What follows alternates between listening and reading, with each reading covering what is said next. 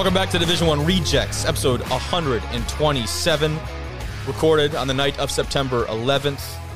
I'm your host, Kobe Manzo. Tonight we've got some great guests for you. The first of which we'll talk to here in a few minutes. That's Kellen Reed, the wide receiver, redshirt freshman from Grand Valley State. We're going to talk a little bit about that game tonight, a lot of it about that game, excuse me. Number four, GVSU, host number 20, CSU Pueblo. That game went to double overtime. It was electric. Kellen Reed, the guy we're going to talk to, 95 yard kick return in that one right before the half. Huge play in his first college game. The shit was unreal. It was unreal. So we'll talk to Kellen later on in the episode. We got Tucker Horn from Trinity University, the quarterback down there. They drop an overtime loss at St. John's in week one, Division three wise. They come back playing in state, Mary Hardin Baylor at their place, their home opener, man. They looked good. They looked really good. Their offense, especially, defense stepped up big time. The Tigers looked really solid. We'll talk to Tucker later in the episode. Otherwise, though, the main gist of this one, guys, week two game recaps, division two, division three. I'll kind of highlight a couple here for you. Number two Mines, big win over Angelo State. Uh, at number six, you got Pueblo, who fell to GVSU in that double overtime thriller. Mary Hardin Baylor falls to Trinity. We'll talk to Tucker later, like I said. Uh, another big one on the D3 side of things. Hardin Simmons picks up the win at La Crosse from Texas all the way to Wisconsin. They pick up that W. Some other teams we'll talk about today. Uh, Ferris State and their gritty win, another top 25 game, win over Ashland. We got Davenport taking it to Bowie State. And then talk about a couple other games on the D2 level. Texas A&M Kingsville, potentially with the upset of the week over previously number 18th ranked West Georgia, who just made the announcement they're going to Division 1 out of the Gulf South there. I don't know if you saw that on our Twitter here over the weekend. IUP had a crazy ending against East Stroudsburg. We're going to talk about probably the worst way to lose a game conceivable. Uh, Truman State picked up a big win over South Dakota Mines. We'll talk about some more Division three games, Whitewater, Oshkosh. Stick around for all of it, man. We got some good stuff this episode. Just me in the studio, but like I said, be joined by some really quality guests. Make sure to follow us on uh, all the socials. Don't forget, if you're watching on YouTube, timestamps, bottom of the screen, fast forward to any part of the conversation that sounds interesting. You can find those in the description on Spotify, Apple Podcasts, wherever you get in this podcast. Follow us on the socials, subscribe on YouTube. I feel like that was the last two minutes was like a run on sentence for me. And I apologize for that. But it's kind of going to be the rest of this episode, so I don't give a shit. Uh, make sure to subscribe, do all that stuff. Let's get right to that first conversation with Kellen Reed.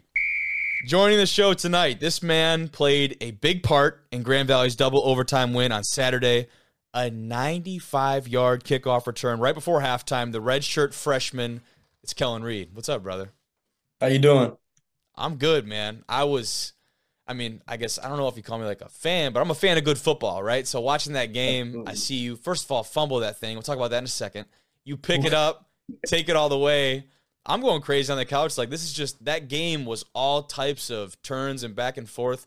It almost made me think of something like was it like a LSU Mississippi State that one that was like seven overtime, something crazy. Like at points, that's what this one felt like, dude. Just freaking incredible. I'm sure it was maybe somewhat the same on the sidelines, though. It absolutely was. Yeah, that's crazy, man. But uh, you had said it before I, I hit record here. First two college games for you. And number one, you fly out to Colorado. You play the number two team in the country. Now you're back, your home opener for another top 25 matchup. You got thousands of people. It's dark mode and lubbers. Yeah. These people have had a couple beverages. They're getting going. That student section is crazy. I've been there filming. They are they're not the most rude people, but they they're gonna let you know. They're gonna be in your ear about it. But safe yeah. to say, not an easy environment to catch a kick in, let alone return one. I'm gonna excuse the drop that happened because it's game number two for you, coming off the red yeah. shirt year. Yeah. And you pull off. I have it written down here. Some miracle in the Meadowlands type shit for you, dude. That's Pick crazy. that one up, find a crease, find another one. Talk yeah. me through that, man. That's awesome. Man, so basically, well, I'll go back a little bit. So I missed the first game. Like I went out to Colorado and everything. I didn't get to play because I um, injured my hamstring early okay. in camp. So that that ended up being my first game, and that was my first kick kick return snap because Daryl Mook Johnson he took the first two. He did amazing, and then it was my turn. And so I'm watching it come in. I'm like, that's a wacky kick. And it's coming in. I'm like, oh, I'll let it bounce out. Ball comes back to me. I try to catch it, bounces out, and the first thing I think is Coach Stud is gonna tear me up. so I picked that thing yes. up, and I'm like, I got to make something out of this, or I won't be back on kick return. So yeah. I just shot up the sideline. Dude came at me, got me a little bit, and I just made a move, and I saw an opening. Just took off. Oh, that is ridiculous, dude. I, just, I was just thinking, like that moment. I mean, I, I could probably think about what's going through your head. Like everyone's been there. Like Coach Stud too came on here. Talk about yeah. a dude who keeps it real. He came on here, man. He's sitting in the car. Him and I. I felt like I was just we were just chatting. He forgot I was recording. Probably. He's the man. Um, yeah. But I I could definitely tell that he'd be the guy too. That you do something wrong, like he's gonna let you know about it. Yeah, he definitely he definitely does let me know. I love that, dude. So not even college game number two, college debut for you to have a play like that. That's just, I mean, almost just got to feel like to get the monkey off your back. I guess it's kind of the saying of like getting that first one. I think a lot of people talk about, depending on the position, like as a running back, you know, getting that first hit out of the way. Then you're like, okay, here we go. Like for right. you, getting that first big time play and kind of reminding yourself, like, hey, I know this is college, we're playing against top level talent, but I could still be that guy. I could still make these big time plays that I was doing at high school. Right. Absolutely. Big time, dude. Um, and talking about that game, you guys are up 21 nothing before they start to even like claw their way back into it. It was a block kick, a pick six. I'm imagining on that sideline, dude, it feels like for a bit there, nothing could just go your guys' way. Right. Yeah, for a while it kind of felt that way. And it was almost like like I felt like we were up and I look at the scoreboard, they're down by seven, and I'm like, dang, like I I really thought we had it deep in the bag. Mm-hmm. But a lot of the time our coaches talk about like being a dominant team. Like we want to dominate the team that we're playing. So get to 21-0, keep running it up. Just yeah. I hear That's what we get after. Absolutely. Then, you know, to make things works makes things worse, excuse me, Cade goes down, your backup, Avery Moore, already injured. Alex yep. comes in and another redshirt freshman. That just seemed to be like, as an outsider, again, I've never seen this dude take a snap in my life. I'm like, oh shit, like here we go. Like things are just continue to add up. His second snap, he goes in there, drops a dot. Your sideline had to be going nuts. Oh yeah, absolutely. I mean, for his first college snaps, he puts a ball out there like that and then continues, goes on, throws a pick six, cleans it, like learn, burn, repeat, gets it out the back door and keeps on balling out. Like that is that is amazing. That's tough, dude. It's tough to do, and especially like I was saying. By the way, on the little, I always look at like the attendance. It says zero on the box score, so I don't know if someone just didn't put that in there. Give yeah. me, give me your rough guess. Like, what was it like inside Lubbers on Saturday? I might maybe 15, 16,000. It probably felt like a hundred to you, especially after you dropped that. Yeah, I, I heard everybody go ooh. and it's great too, because like when Northern played there last year, and you know that was obviously an ugly game. But I'm sitting there filming in the end zone, and bro, so there's that like almost three yards between the end zone and the student section, and I'm right there. And these guys are like staring over my shoulder, like watching me film. And it's like one of the weirdest thing. I'm like within arm's reach of all these, like the front row of the student section right there. Those guys yeah. are. They got prime spots though, dude. You definitely set oh, them yeah, up right. Absolutely. Yeah, a few of my uh, good friends from back home came to that game, and they were right up there in the front row. I love it, dude. That's pretty sweet, man. I was texting uh, Jack Gilchrist after the game, and you know, as exciting as it was for a spectator, this was his quote. He says, "I never want to go through that again." That was that was what he told me. Just that back and forth talk about that roller coaster of emotions that is, you know, an overtime football game. Yeah, absolutely. A little stressful. I bet, dude. And um, next up for you guys, no slouch. And I guess before we get to talking about assumption a little bit, the biggest thing from week one to week two as an outsider for me was your rushing attack getting going. Tariq Reed was almost a non factor in week one, and just let alone your ground game, not just Tariq to single him out, but I feel like that opened you guys up offensively. I saw uh, whoever was in there at quarterback getting a lot more comfortable because now the defense has to honor that. Talk about what that did for your offense and that showing for you guys. Absolutely. I mean, Tariq going for 119 yards, um, four touchdowns. He was getting out there. People were hitting him. He was bouncing off. He was just making plays. Like that's a masterclass performance by him. And Cody Tierney, back to back 100 yard games, like mm-hmm. threatening the deep ball. Like you had to respect deep ball and you had to respect Tariq running it. So you kind of put both of those out there and you could scare a defense. So I feel like like having the best of both worlds out there like that, it really kind of opened up a lot of opportunities for everybody out on, out on the field. Yeah, man, and that receiver room too that you guys have. I think there were obviously some question marks because you lose a couple of your most talented guys in the portal, and now they're playing at some big time schools respectively. And you know, I'll more credit to them. Like they went out and got what was theirs, and you can't really, you know, think so much about that. But then obviously that is a what would you call that? Like there's a hole in the production there, so you're gonna have to have guys like Tierney and like others step up. So how do you feel that room has kind of uh, rose up to the challenge these first couple weeks? Abs, I feel like that room, like it goes way back to spring ball at that because we had a coaching change too, and you know, kind of getting adjusted to that. But we picked up and started rolling. We had an amazing spring ball, good camp. Like everybody just playing like they've been there before. When we got some young guys in the room, older guys, the older guys are kind of just helping the younger guys out, and it's like we're really picking it up and rolling now. That's huge. That's huge. But yeah, next up for you guys, no slouch. Tell me how you rebound because these last two weeks a super emotional loss, a super emotional win. Both of them obviously very tight games, and I say that just because, um, you know, the emotions run high because it's just the anxiety and you don't know what's going to happen. But now, number twenty three, Assumption this weekend. It's not like you guys get a week off. Talk about that matchup and uh, you know what you're looking to, how you're looking to keep the guys up, not necessarily bounce back, but to keep these guys, you know, keep these guys going. Yeah, we're actually we're really excited to get get after it. So we really wanted to focus on making a, like a huge jump from week one to week two, and now we're going to bring a big, even bigger jump into week two to week three. So we really want to focus on like dominating the team. We want to kind of demoralize them early in the game and get out there, make them run, and um, I don't know. We're just really excited to get back at it. Yeah, I hear you, man. And that was something I'm going to talk about later with like a squad like Ferris. You look at their first two weeks, and yeah, two and zero. Um, but you look at their two games, not pretty by any sense of the word. They struggled in the first half, both against Mercyhurst and against Ashland. They come out from behind and end up winning both those games. But like you said, if you can get up out early on a team, sometimes that can just save you. It can saves you in that third or fourth quarter, and sometimes you save that result where you're not biting your nails when it comes down to the final minutes, dude. But um, right. Excited to see what impact you have these next couple weeks, what you guys do, because your schedule is just getting started. Obviously, as you get into GLIAC play, there's going to be a lot more um, hopefully, some close games, some really good contests, dude. But all I got for you tonight, Kellen. I appreciate you, man. Appreciate it. Thank you for having me on. Of course, man. Have a good night. Thank you too. Appreciate Kellen joining me tonight. And now to transition over, let's talk about that game a little bit more. That GVSU game. We're gonna go through our Division two game recaps. Then we'll go to Tucker. Then we'll go to D3 to finish things out. So if you want to fast forward to that conversation or Division 3 recaps, make sure to go ahead and do that. Timestamps in the description. But first of all, CSU Pueblo, Grand Valley State. That was our game of the week. We're going to be making game of the week selections every week for D2, D3, and NAI.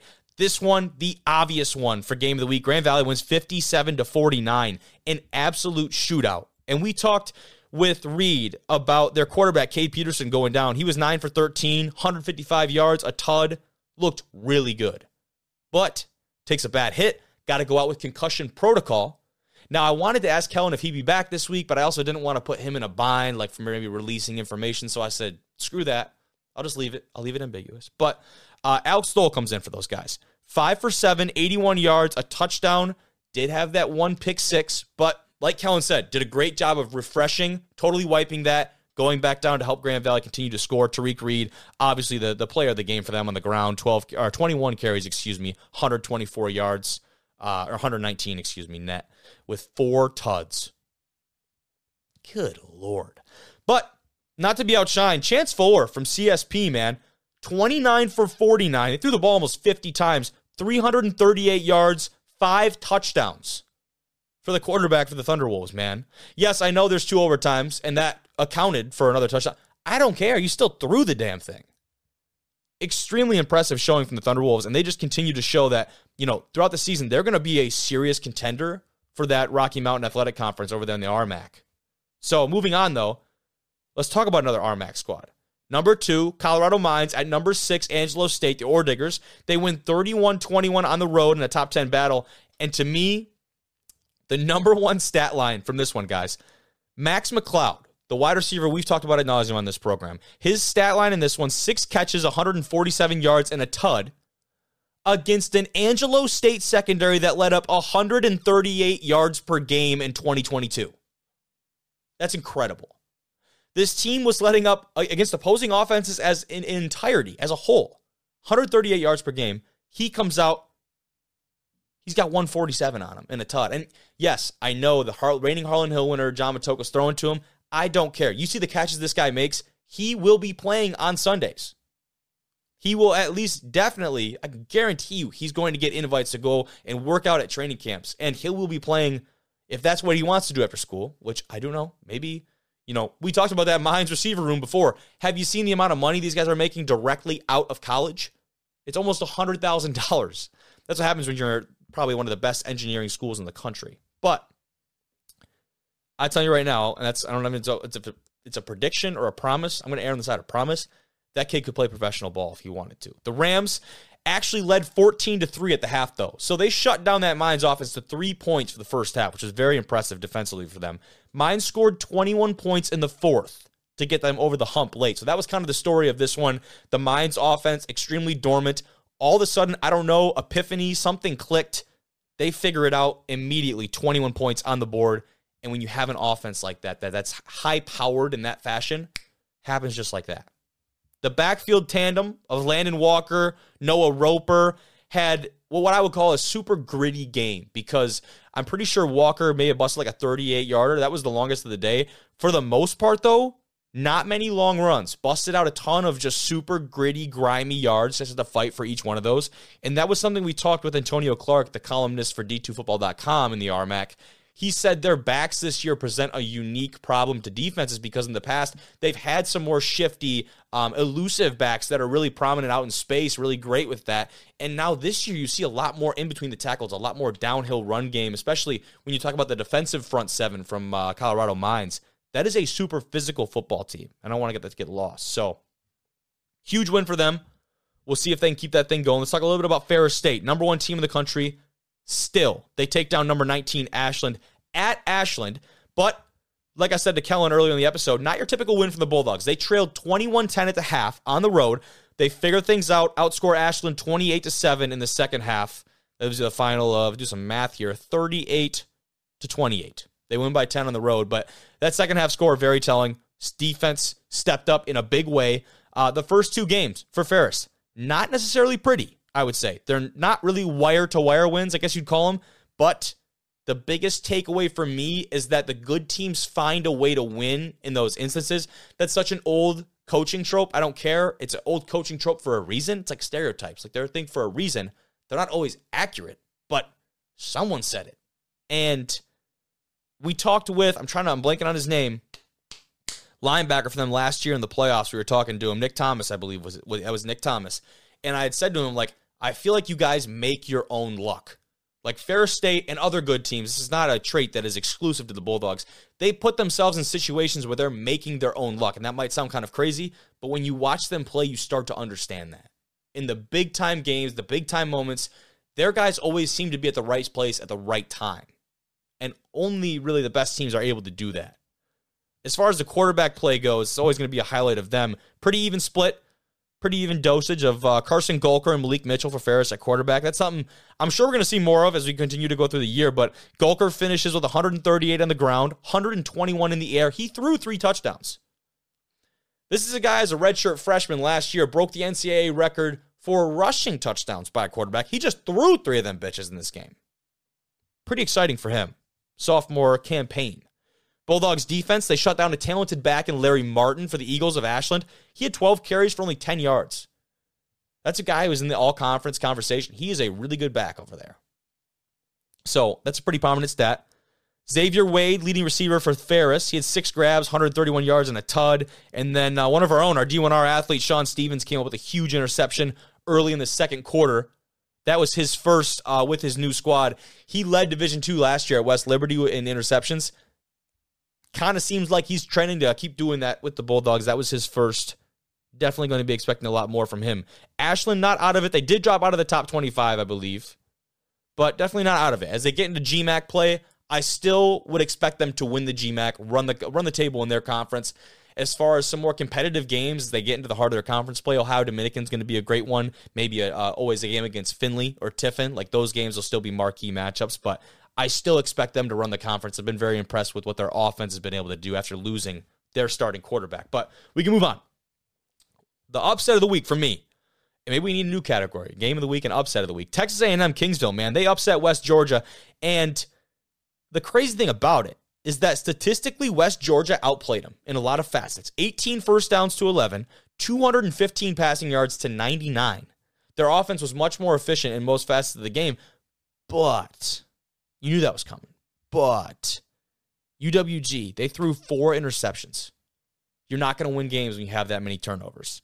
Two of them go to Amos Coleman, who was the uh, defensive player of the week for the second time in a row in that Lone Star Conference. He also had a forced fumble and a fumble recovery. Dude just had a day. How about have a day out there in the defensive secondary? More than 10,000 people at that game over in West Georgia. That's a big part of it, too, is they did this on the road. Extremely impressive. That was the first game since West Georgia's announcement that they're heading to Division One, which, if you know a little bit about that program, not super surprising. Think they've been entertaining that idea for quite some time now. As far as uh, the Javelina offense go, Cannon Williams, 14 21, or 14 4 21, I should say, for 99 yards and a tud, also an interception. Passing attack, not really there for the Javelinas. Thankfully, they did get a little bit more done on the ground, had about 113 yards rushing, split that mostly between Christian Anderson and then the quarterback, Williams himself.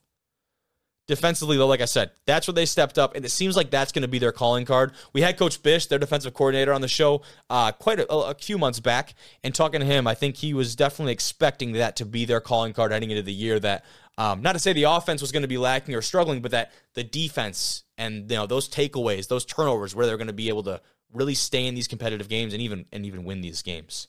Pretty cool too. When we had him on the podcast, I believe we actually broke the news that they were scheduling the game against West Georgia not going to say it's kind of a big deal, but it's kind of a big deal. It's pretty cool. Um, finally, though, two more games here. Let's talk Davenport, Bowie State. Davenport picked up a big win last week against Thomas More, but not really surprising. Thomas More, you know, first first year moving into the GMAC D2 at NAIA. This week, though, against Bowie State, 24-19, they win this one. And another year or another game of a really balanced attack for them. On the ground, Myron Harris, the transfer from Wayne State, 16 carries, 136 yards, and a touchdown. And then you look at J- uh, Jason Whitaker, excuse me, through the air, a little bit less efficient, 11 for 27. So certainly not a performance he had last week. Still, though, 164 yards and a touchdown. He made plays when he needed to. And our guy, the D1R athlete, Preston Smith, four catches, 82 yards, and a tud. He had a 65 yard catch, man. He looks good. He looks really good. He caught two of them in week one, caught another one this week.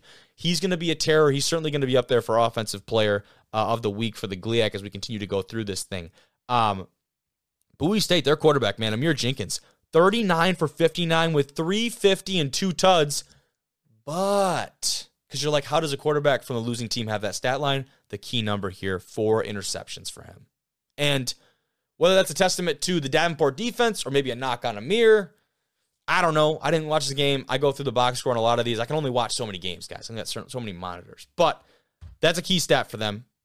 They really struggled on the ground, only had 50 yards rushing against what is kind of been an inconsistent Davenport defense, but we'll see if they can step that up this year. Davenport does creep uh, further and further into those top 25 rankings. I do believe they sit at number 20 now. We'll talk about that here in a little bit.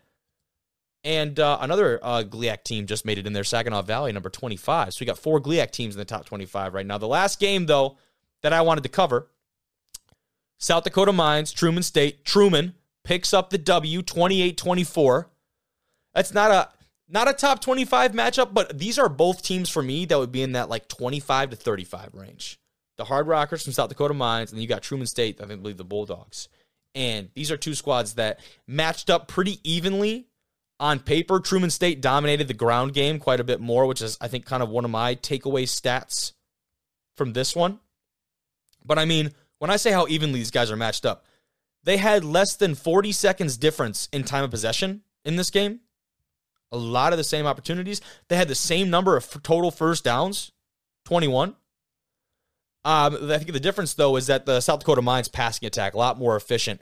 You know, three of their 21 first downs came on the ground that's a big piece for them. They're going to have to certainly get squared away, but that usually means your quarterback had quite the day. Jaden Johansson did 27 for 38, 276 yards, and two tuds. That just wasn't enough. Truman State gets it done on the ground, uh, on their home field. So, big time win for them. And we can finish up our D2 side of things by talking about uh, those new rankings. And I will go over a couple other scores of games here shortly let's see some that I uh, that I may have missed because I know, trust me, I know I can't get to every single freaking game, guys, but I try my best. Um, looking down through this one, let's see what we've got. New Haven with a one point win over Bentley. That was I saw the end of that one. That was actually a pretty uh, pretty solid game for them. 14 to 13. Not a very high score. California Pennsylvania gets the win over Kutztown. Kutztown starts 0 2. Kind of a shocker for me. 31 20. The Vulcans take that one. Central Missouri with a convincing MIAA win over UCO. That's Central Oklahoma.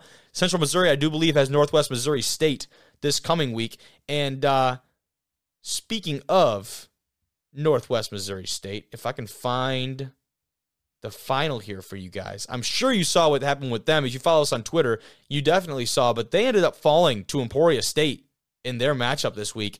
And oh, you know why I can't find it is because I think that was a Thursday night game, right? But Emporia State, if I'm remembering the stat correctly, that is the first time they've beaten the Bearcats, Northwest Missouri State, in 29 years. 29.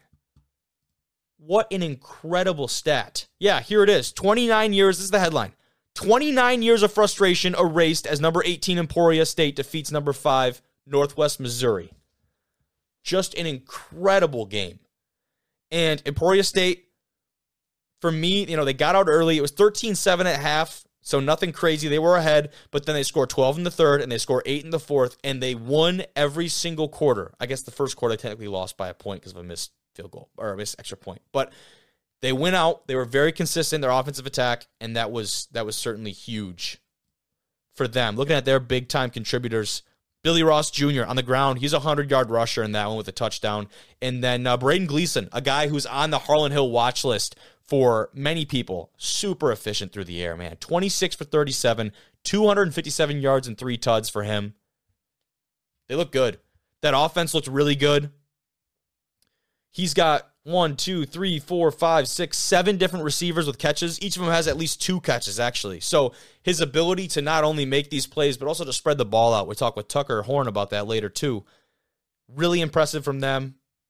Um, and just an overall really great showing. I mean, 29 years since they beat them. What a freaking game. That place, I don't know where the hell Emporia State is, to be honest with you, but wherever the hell it was, that place was jumping on Thursday night. That's pretty cool, man. Um, some other games from around the country here. Moving down, Delta State picks up a big time win versus Chowan. And if you saw the end of that game, they got into quite a brawl, which was interesting to say in the least. Um, but keeping going, Shepherd, big win over Edinboro, 35 28. Certainly got to mention that one. Lenoir-Rhyne picks up the dub against Fayetteville State 24 to 10. Millersville Gannon was a pretty close contest, 28 21. Millersville come out on top of that one. And then the game that I want to talk about a little bit East Stroudsburg, IUP. And IUP definitely favored in this one. They were nationally ranked number 12 team in the country. East Stroudsburg not on the board. What an ending. Let me set the scene for you here. 26 seconds left. Stroudsburg up 13 12. IUP is in like the, the two yard line with no timeouts. So 26 seconds left. They're down by one, two, no timeouts. Instead of just kicking the field goal, the go ahead field goal, they run a play and try to run clock, I guess. You have no timeouts. So I think Baylor did this. Was it at TCU or somewhere where they did this and rushed the kicking team on there and then ended up making it? It was a it was a cool story because they did it. They didn't do it. The field goal unit is so slow getting out there. The clock expires as they're lining up and they lose 13 to 12. You watch that video, and I don't know if I can show it on here because right from the broadcast, I'm not sure how the rights work on that. But you watch that video, and it's just disheartening. Like it's honestly disheartening to lose in that fashion. It's got to be the one of the worst ways to lose in football. Ah. Anyways, though, let's talk about the rankings a little bit. Some of our biggest risers, biggest fallers. Northwest Missouri drops quite a bit. Angelo State, IUP, we all talked about those losses already. Angelo, because they lost to Mines, they dropped to number 10, so they're definitely not out of it. Northwest Missouri down to 13. IUP down to 22. So those guys are kind of the biggest drops this last week. Ashland and West Georgia, we talked about those two games. They're out of the top 25. Assumption, Saginaw Valley enter. Those two teams take their place. And some other big risers. You look at this top five, it goes Ferris, Mines, Pittsburg State, Grand Valley. Those have been the four.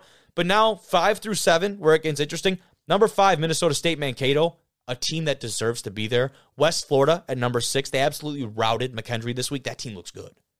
That team looks really dangerous. Bemidji State at seven, and we just keep going, man. So those are some kind of key takeaways for me there. Shepherd still hanging around at number 16 with their win this last week. And then, like I said, four GLIAC teams as well. Davenport's at 20, Saginaw Valley at 25th. So that, you know, those teams starting to round out and prove themselves. But uh, we've certainly got some more Division three football conversation to come. But before we get to any of that, let's go to that conversation with the quarterback from Trinity. That's Tucker Horn. Joining the show tonight, this man led Trinity to a top 15 win versus in state foe UMHB on Saturday. The first time the Tigers have taken down the Crusaders since 2002. It's quarterback Tucker Horn. What's up, man?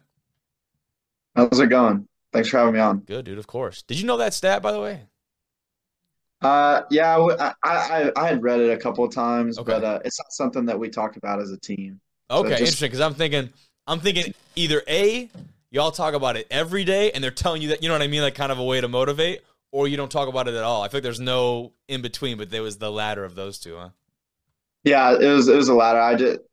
It's not something we really talked about. Um, you know, I we really do respect them, and we, and we know that we haven't beaten them in a long time, but it's not like a it's not something we pin on our goal board. That's like, hey, yeah, we need to beat guys. So pin on the board. That's literally what I was talking about because I feel like it's kind of interesting how different coaches or different teams handle you call like bulletin board material. So, like, I was just watching a clip of uh, who was it? Like Jaire Alexander after the Packers game, talking about how he shut down uh, DJ Moore. Like, you know, they're gonna play later in the year. The Bears and Packers will. Like, you know, that'll be if there's I don't know if there's a literal board in their locker room, but if there was, you know that guy's gonna be on it. So I was I'm kind of curious always to see how different teams handle that stuff. And uh, before we talk about that UMHB game, is your teammate who got trampled at St. John's is my guy doing okay? Yeah, he's doing good. Okay, uh, bro. So, yeah, he's a he's a receiver. Uh, you know, that was a devastating one for us, and uh, yeah, he he uh, he witnessed Johnny Magic uh, at its finest. Dude, I mean, whatever you want to call it, but yeah, he's yeah, okay. A tough, like you said, a tough loss, compounded by the fact where he's laying on the field. Obviously, like the game just ended, super emotional. He's kind of just laying there, like helmet in his hands, and then I imagine just looks up, and there are just hundreds of people on the field, and they're all like, they seem to congregate like right on top of him. So I'm watching the replay, and I'm like, holy shit, like, buddy, I don't even know if he was able to get up. Yeah, I, I mean, I'm not sure what all transpired after. I've heard multiple different accounts of what what transpired in Man. that that uh, in that crowd. But yeah, he's doing he's doing good. good. Okay, I want to get that out of the way. Little PSA, a safety piece there, but um, I saw you're a big Chiefs guy, so I was going to let you know that Dan Campbell and the boys are going all the way this year, but you already found out. Yeah, that no, that that's pretty cool that you say that. I mean, I I have nothing against the Lions. Okay. So the strength coach for the Lions um, was my strength coach at the head strength coach of the Lions was my head strength coach here at Trinity University. No shit. My, my freshman year. Yeah, and then really? Dan Campbell's son played tight end for us um, two years ago, and then for four years before that, his name is Cody Campbell. So we have a connection with the Lions. It's pretty neat. Well, I'm glad I brought that. I had no idea. Just you know, for people who think this is a bit, I had no idea. Like that's pretty cool that that's that kind of connection. So head strength coach makes his way over there. His son played there, dude. That game was incredible. They had the freaking stealth bomber over pregame. Yeah, Sweet I saw that. But it was. That was really cool. But let's talk about you guys. Um, let's talk about that Hardin Baylor game. You're coming off, like I said, a tough overtime loss at St. John's, a game where I didn't realize you led by 17 in the fourth quarter. And then to drop that one obviously was had to be a super emotional loss. But now you certainly don't get a blow off week with the Crusaders coming to town. You had to get those boys right, get them ready to play. Um, how hard was that after, like we said, you go through that late emotional loss on the road and now coming back for your home opener? What was that uh, kind of transition like? And, you know, everyone talks about like maybe a 24 hour rule and kind of wipe that one, move on to the next. Was it that easy? Yeah, no, I mean, it wasn't that easy. We definitely were on an emotional roller coaster. Um, we had a battle, battle of attrition up there in uh, Collegeville. Um, just, it was one that it, what hurt the most was it felt like we had it, and you know we just shot ourselves in the foot time after time, yeah. myself included. You know, I recognize the the uh, magnitude of the mistake that I made. Um, but yeah, so when we got back Monday, we Coach Urban did a really good job of addressing it in front of the whole team, and you know, getting us reset to to move forward in the week because we couldn't we couldn't let week one beat us twice. Yeah, lot I know a lot of teams that aren't very resilient or uh, you know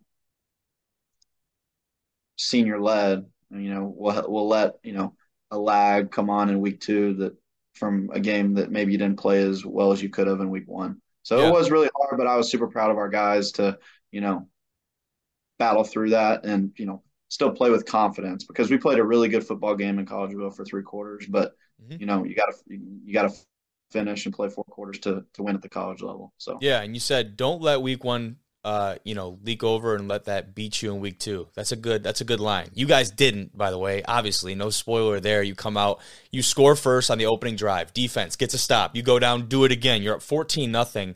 And I think any doubt right there was probably quelled immediately in the fact that, like, okay, these guys came ready to play. Obviously, your home opener, there was a lot of great energy. Looked like you had some aerial shots on the broadcast, which is freaking ridiculous. I love that. You're not worrying about that during the game, but talk about the explosive start for you guys, especially offensively, but also some timely stops on defense to just get you guys out ahead and get you rolling, man.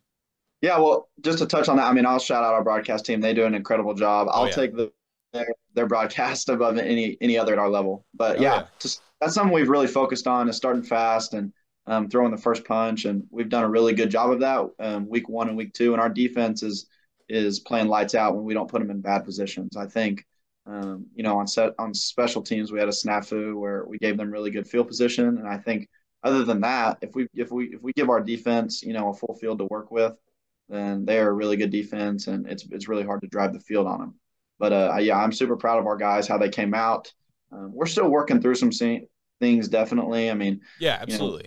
You know, when you get up that fast and like you know you get a you get a false sense of uh, of of comfort, and you know that's where stuff can bite you in the butt. Kind of what happened in week.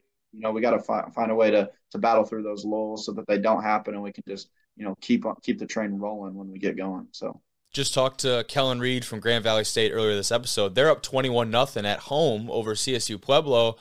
All of a sudden, that game's tied, and you're like, this is a team that at home there's probably 10 plus thousand people there, and this team's clawing their way back, block field goal, pick six, like these type of plays that can just flip a game. So I totally get where you're coming from there. But that defense, they stepped up, they answered the bell, two interceptions, five sacks, held them to 60 yards on the ground.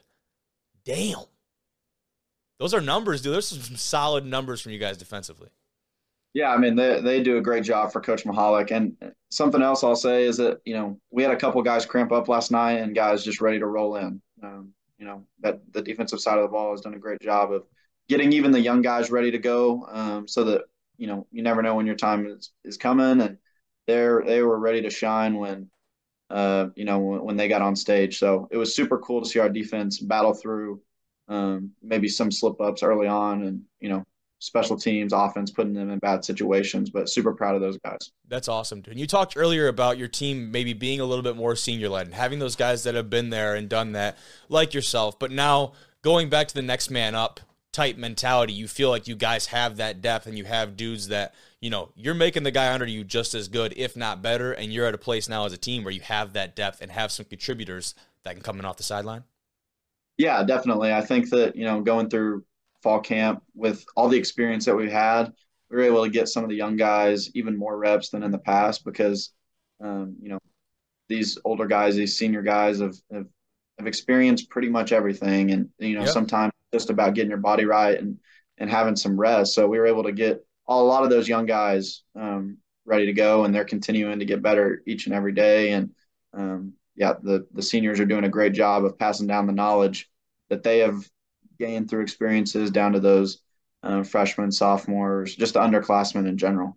So I'll tell you a spot. It, it would appear as an outsider, you got some depth. The wide receiver room, you completed passes to nine different dudes. Like you don't, you just don't see that at any level of football very often. And yeah, a couple of these guys might have had one catch, but they're still out there getting targets. Like that to me is really impressive. What do you attribute that to? Being able to just spread the ball all over the place and have guys in every position that can make plays. Yeah, well, I mean, coach, our receivers coach, Coach Jeremy Gazella, does a really good job with those guys. I mean, we're 9, 10, 11 deep at receiver. Man. And those guys, I mean, yeah, they, I mean, they're a very, very unselfish group. I think our leading receiver last year doesn't even have doesn't have a touchdown yet. I mean, okay. um, yeah, Colt Manego's caught two. Um, Caleb Crawford, Carter Self, guys that you know maybe didn't see the point production from last year, but guys that are definitely just as good as anybody else. And, you know, things are going their way. When you have a bunch of receivers that uh, are really good at football, then it makes it hard on defenses to key in on one guy, which is, you know, a blessing to have as a quarterback. That's a great quality for that that room to have is that unselfishness, right? I think um, I think it was Sheen Butler Lawson said it the other week on here. He said like no block, no rock. And that was awesome. Yeah. Like I love that. Like you got to do the dirty work. You got to do this shit to get yourself uh, you know, open up these opportunities for yourself to have that type of production. And when he was talking about it, he meant, you know, we got to get the run game going to keep the defense honest. But on the same token, it's like, it's almost just proving to your guys that you're out there for them just as much as you are for yourself, right? Like making all those unselfish plays. But yeah, uh, oh, finally, for you, man, you guys start conference play next week at Birmingham Southern. Easy question, maybe a layup for you, but how do you keep it going? Man, it's it's just it's just resetting. It's getting our bodies right. You know, to go for for this week, and we we have to truly take it one week at a time because this is this is really our first playoff game, and that's how we're going to treat each of these next eight nine weeks.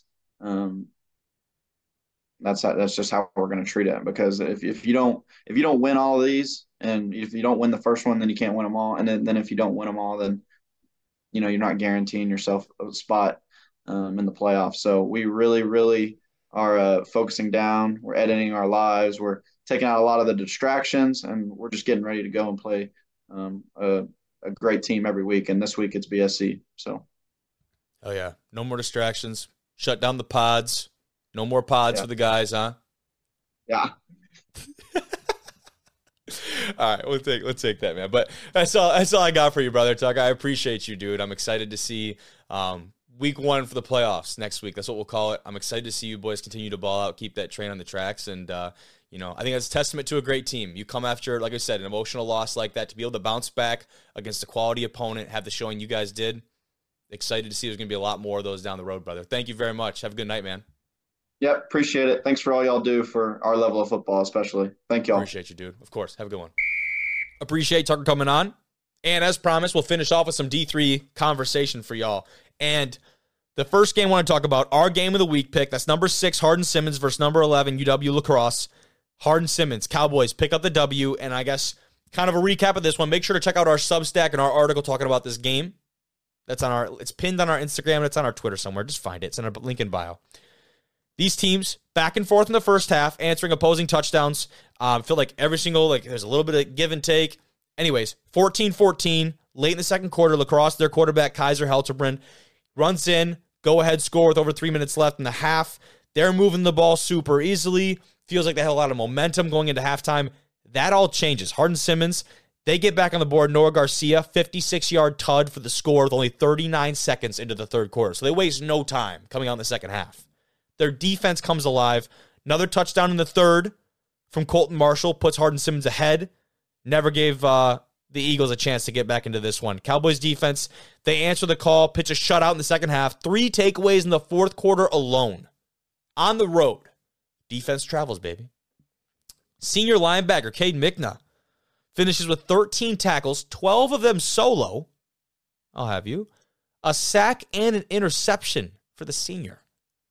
Have a day, fella. That is awesome.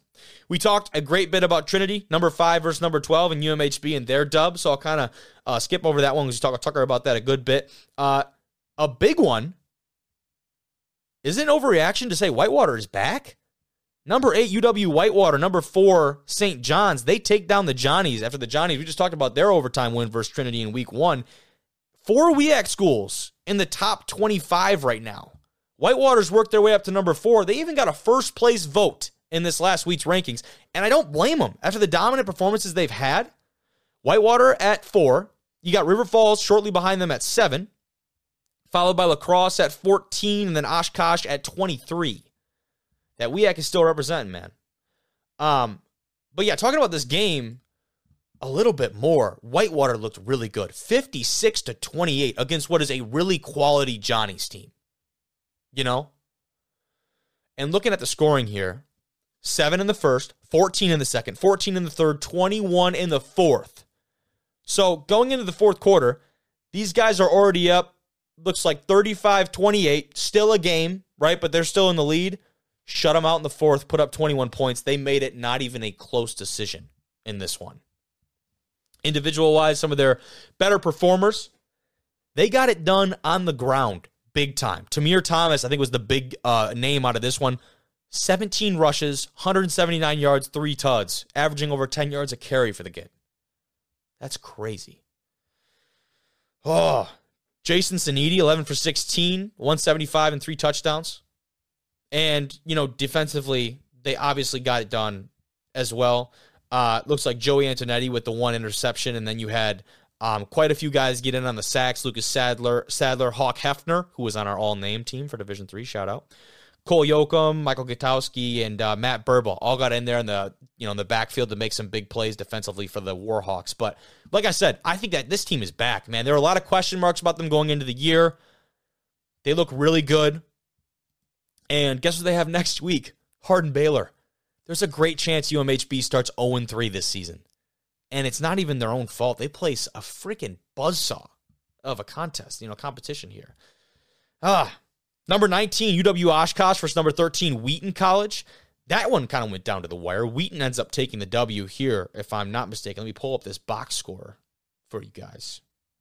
And the Wi Fi is just not wanting to Wi Fi in my house right now. Ah, but yes. Oshkosh, Wheaton, Wheaton, 30 to 21, takes the victory. And that's just uh that's a quality win for them. That is a very quality win. You look at the scoring on here, just incredibly back and forth. Oshkosh, Wheaton, Oshkosh, Wheaton, and then into the second half, Oshkosh, Wheaton, Oshkosh, Wheaton. Literally just back and forth. Like that's a heavyweight fight. Um, not entirely heavy scoring, but offensively, I do believe Wheaton College. You know, a number that kind of sticks out for me: eight of fourteen on third down, pretty solid efficiency. Two of two on fourth down, and 450 yards of total offense. It's hard to compete against that. It's very hard to compete against that, especially when you're this efficient, passing the ball 22 for 29. Very good. Some big special teams play for both these guys. Um, but you know, I think a great tell of any game at the time possession, Wheaton 36 minutes to Oshkosh's 23. When you can possess the ball and maintain those long drives like that, that tells you a lot about this squad. Um, so great win for them.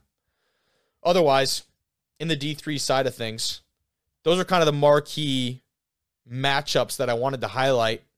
We can look to at the at the rankings here and talk a little bit about more about those.